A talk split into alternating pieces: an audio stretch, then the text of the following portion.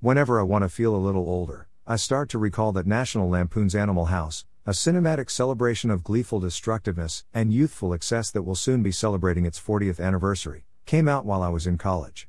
I still remember seeing it for the first time and laughing at the derisive deltas slapping down the officious omegas, with the added bonus of a delta throwing up on the dean after a long night out. Seen from the perspective of a college student who was, as all college students are, convinced that authority existed solely to get in the way of a good time, it was pretty heady stuff. Of course, the coolly clever put down did not begin with Animal House.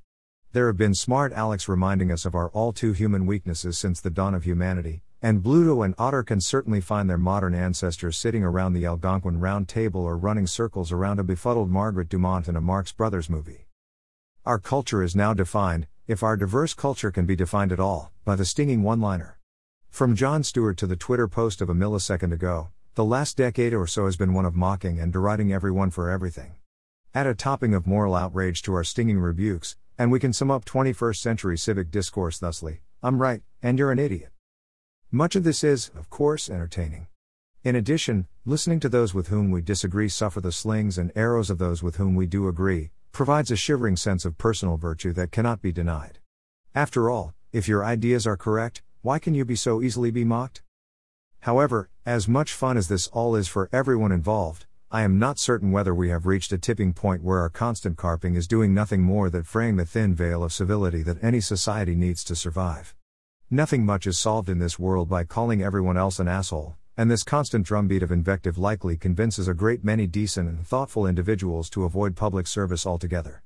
To know that, if my policies or personality are unpopular, I might have to be subjected to a bunch of artists parading naked statues of me, sans testicles, around the country, is to know that running for elective office is an exercise for masochists. If you're ever wondering why so few thoughtful or considerate individuals bother putting their name on a ballot, you need only turn on a basic cable channel or log onto social media.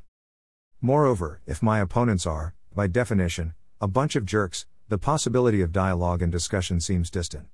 To talk is to admit that someone else's viewpoint might valid, or even correct. This requires one to invite conversation by courteously listening to an opposing viewpoint and carefully weighing what is said.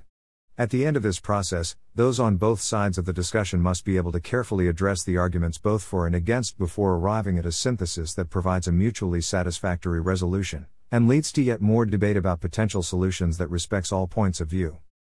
Phew. That sounds like a lot of work. Therefore, why don't I just say screw you and walk away, still securely wrapped in my snarky self righteousness? As we have abandoned the public sphere to special interests and the self interested for the comforts of spewing insults from behind a keyboard, we have lost much of what makes our nation run a communal sense of responsibility and a respect for those with whom we disagree. It was once possible, within human memory that need not stretch back too many decades, for those of different political beliefs to work together, compromise, and pass policies that served broad national interests. That was, of course, before we discovered that everyone else in our country is a total moron, and we decided it was best to put all of our energies toward crafting nasty little comments about all those who are not as wise as ourselves. Oh, by the way, I think Animal House is on next week.